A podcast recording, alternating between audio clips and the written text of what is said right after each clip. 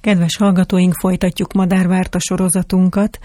Orbán Zoltánnal a Magyar Madártani és Természetvédelmi Egyesület szóvivőjével szeretettel köszöntelek, Zoli. Én is köszöntelek téged és a hallgatókat is. Most egy olyan madarat választottam, ami nekem újdonság volt ezen a télen.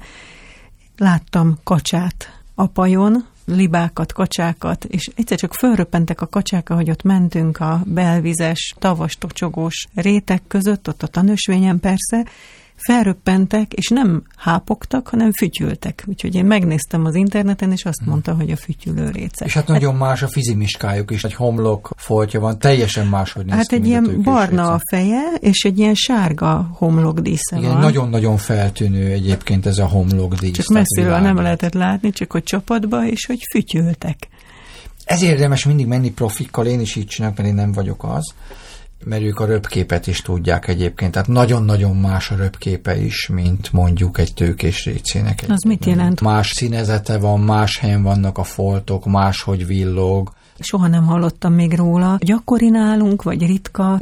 Alapvetően ez is a messzi északnak a fészkelő faja, hatalmas elterjedési területű, tehát Izlandtól keleti irányba egészen a Japán tengerig megtalálható, nagy-Britanniában és a balti államokban terjed, a kelet-európai állományai azok csökkenők. Magyarországon ugye nagyon messze vagyunk a fészkelő területektől, Magyarországon állandó, de viszont kis számú átvonuló is, hogy a klímaváltozás miatt nem fagynak be a vizeink, ezért most már egyre több réce és lútfaj, mint több képviselője telelhet is át Magyarországon. Nagyon érdekes az időbeni dinamikája. Az őszi időszakban főleg a Dunántúlon lehet találkozni, tehát ősszel ugye jönnek északról is mennek délebre, és amikor a tavaszi visszaérkezők vannak, akkor pedig inkább az alföldi régióban lehet az alföldi tavak mellett találkozni velük, tehát ez egy vonulási időszakban megfigyelhető északi vendég Magyarországon.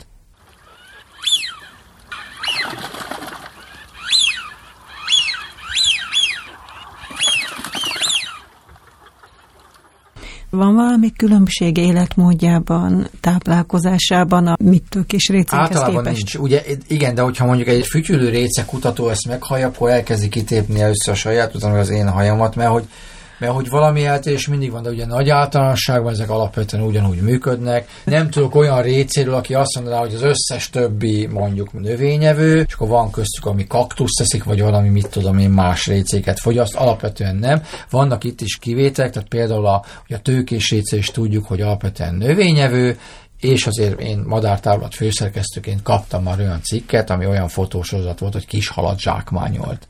Na most én utána olvasgattam persze az interneten, tehát nem biztos, hogy hiteles forrásból, de ott azt írták például a táplálkozásáról, hogy kimegy legelészni a rétre, mint a liba. Tehát a kacsákra ez nem Minden, jellemző. Mind, de, de, Más kacsa is kimegy? Igen, például vannak olyan récék, például a tengeri récék, a tengerben ugye sokkal nehézkesebb lenne tengeri növényeket, hínárt, Mélyebben vannak. Ők például mondjuk bukórécékké váltak, és kagyló specialisták lettek.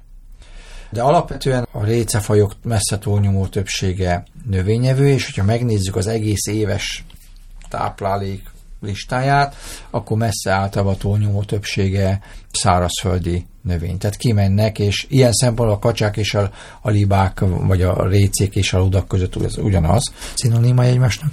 Tehát alapvetően főképp legelésznek, kimennek, és ugye látni elég gyakran, hogy mondjuk a libákkal vegyes csapat, bár inkább a récék, ugye az jellemző rájuk, hogy amíg a libák nappal legelésznek, a récék inkább éjszaka mennek ki és egyébként nyilván a költési idő, nyári időszakban, amikor sok a hínár, sok az alga, nagyon kedvelik például a békalencsét. Ugye nagy békalencsés vizeken, hát az olyan, mintha egy vegetáriánus mondjuk egy ilyen saláta mezőn találná magát, vagy mondjuk, mint én a rántott húsmezőn, csak sajnos ilyen nincsen.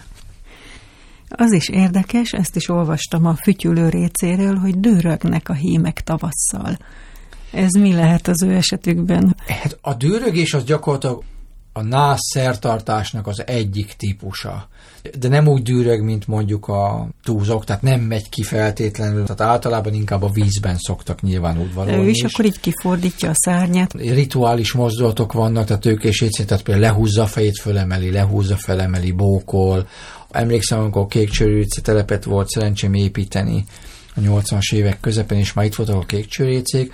A kékcsőréce az például úgy udvarol, ugye nagyon furcsa kerregő hangot ad, és a lábával belerúg a vízbe, és az olyan, mint amikor mi játszunk, és a tenyerünkkel két kezünk egy benyunk, és ilyen, ilyen brummogó hangot ad. Tehát próbálják elbűvölni, ugye ebben a legszélsőségesebbek talán a, a vöcskök, amik táncolnak. Na majd arról is Tehát lesz ugye szó. az udvarlás úgy működik, hogy mennyire pontosan. Tehát például azoknál a récéknél, amik a fejbókolással csinálják, ott azt kell csinálni, hogy mondjuk felváltva csinálják, vagy pont együtt csinálják, és az, hogy mennyire pontosan utánozza a másik fél a fajra jellemző genetikailag rögzült udvarlási szabályokat, pont ez mutatja a minőségét mondjuk a tojónak. Tehát vagy az, hogy nagyon pontosan kell utánozni, vagy az, hogy pont az ellentétét kell csinálni. Ez fajról fajra változik, és így tudnak a fajok elkülönni egymástól, csak hogy ezek az átokverte récék, meg a libák, ha kinyitunk egy professzionális madárhatározót, ott külön táblája van annak, hogy hibrid récék, és akkor megvan, hogy ha így néz ki, akkor az még tudom én kanalas réce, és, és mindegyik, mindegyikkel tud Majdnem keveredni. mindegyik, mindegyikkel. Tehát ugye a nász tevékenységnek az az egyik fő célja, hogy ne keveredjenek, hanem hogy a fajok egymás között tudjanak szaporodni, csak a récék esetében ez annyira átfedhet, hogy én most már három vagy négy alkalommal járhattam az Azori szigeteken, ami bent van az Atlanti óceán majdnem kellős közepén, ahol vannak tőkés récék, de nem nagyon van párjuk. És én még annyiféle bastarddal, tehát ilyen hibrid keverékkel, mint ott nem találkoztam, mert mindenféle amerikai récefajokkal állnak össze, és akkor jön mondjuk 30 ilyen tőkés réceszerű izé, és nincs köztük két egyforma, mert hogy akkora merítés észak-amerikai récefajokkal is keveredhetnek, úgyhogy a, a fütyülő réce is biztos vagyok benne, hogy számos más fajjal tudhat keveredni.